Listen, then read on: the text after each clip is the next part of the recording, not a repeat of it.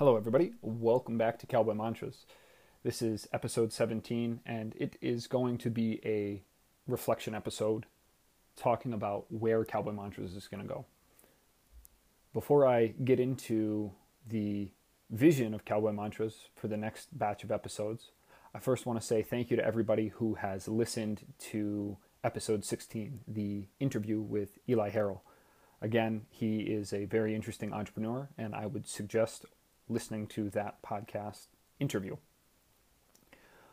I'll do my best in this episode to keep it under 10 minutes, but I think for the sake of continuity and understanding where the podcast is going to go, it's best to share some of the ideals and thoughts behind the up and coming process.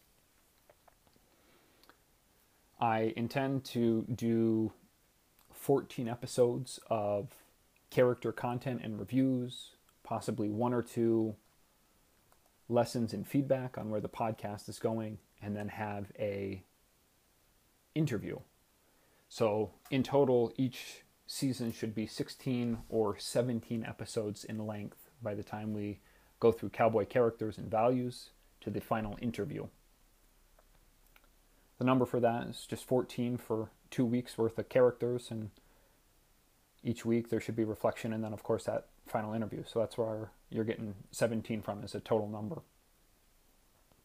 As I was looking at some cowboys, there are certainly no end to cowboy characters in film, in fictional novels, in nonfiction pieces of work, in video games, in comics, and beyond.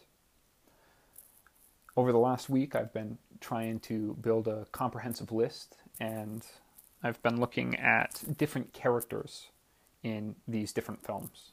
So today, I just got Bone Tomahawk, a film that came out in 2015. I believe it's by Kurt Russell. At least it was directed by Kurt Russell, and he's one of the lead characters. So I'm looking forward to doing some reviews of the characters in Bone Tomahawk. Additionally, I have been building a good list of values and reflections for characters in the Into the West TNT miniseries that was produced back in 2006. So that should give me another five to ten characters to review. And then I have been looking at some of the 1950s and 60s cowboy western films. I will be getting some of those in the mail and I will be watching them for review to produce more con- content for the podcast. Additionally, I've been thinking about some of the other forms of entertainment that we have beyond film. And as I've mentioned, I've mentioned video games and comics.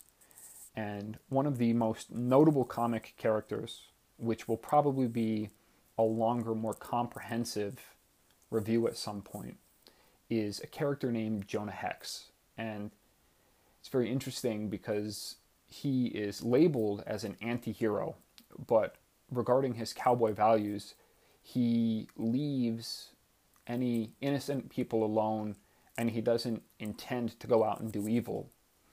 But he is certainly a character who causes trouble and chaos anywhere he goes, even with some of the villains that he fights. So I've been thinking about how to portray some of the positive cowboy values he has as an anti hero in comics. And I really look forward to this challenge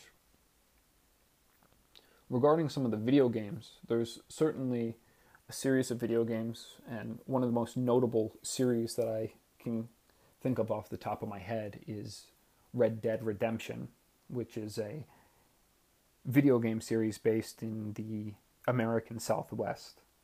So I'll also be looking at the main protagonist or the main character, and I'll also be looking at some of the characters connected to the protagonist of the video games and really examine where more positive cowboy values are ingrained.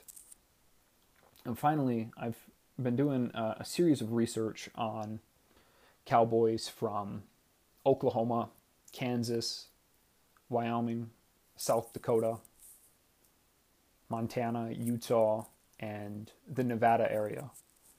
As I continue to do more of this historical research on figures, I will also be building a comprehensive list of characters and values based in the American West and its history. So I'm looking very forward to where Cowboy Mantras is going to go, especially with the the ideal image of a cowboy as well as the the the true grit that can be learned from cowboys as Eli Harrell and I have discussed to some extent. As I progress, I hope to get about 50 episodes of cowboy values, all different values, all different quotations, and then I am interested in looking at some of the the pitfalls of some of these characters that have been analyzed in the films and in some of the other mediums that I will explore in future podcast episodes. Now, the biggest challenge is just making sure that I can deliver consistently the five to six minute episodes. And at some point, depending on the feedback that I get from listeners, I will definitely start working on some longer format reviews and analysis of characters that might be 15 to 20 minutes in length as well.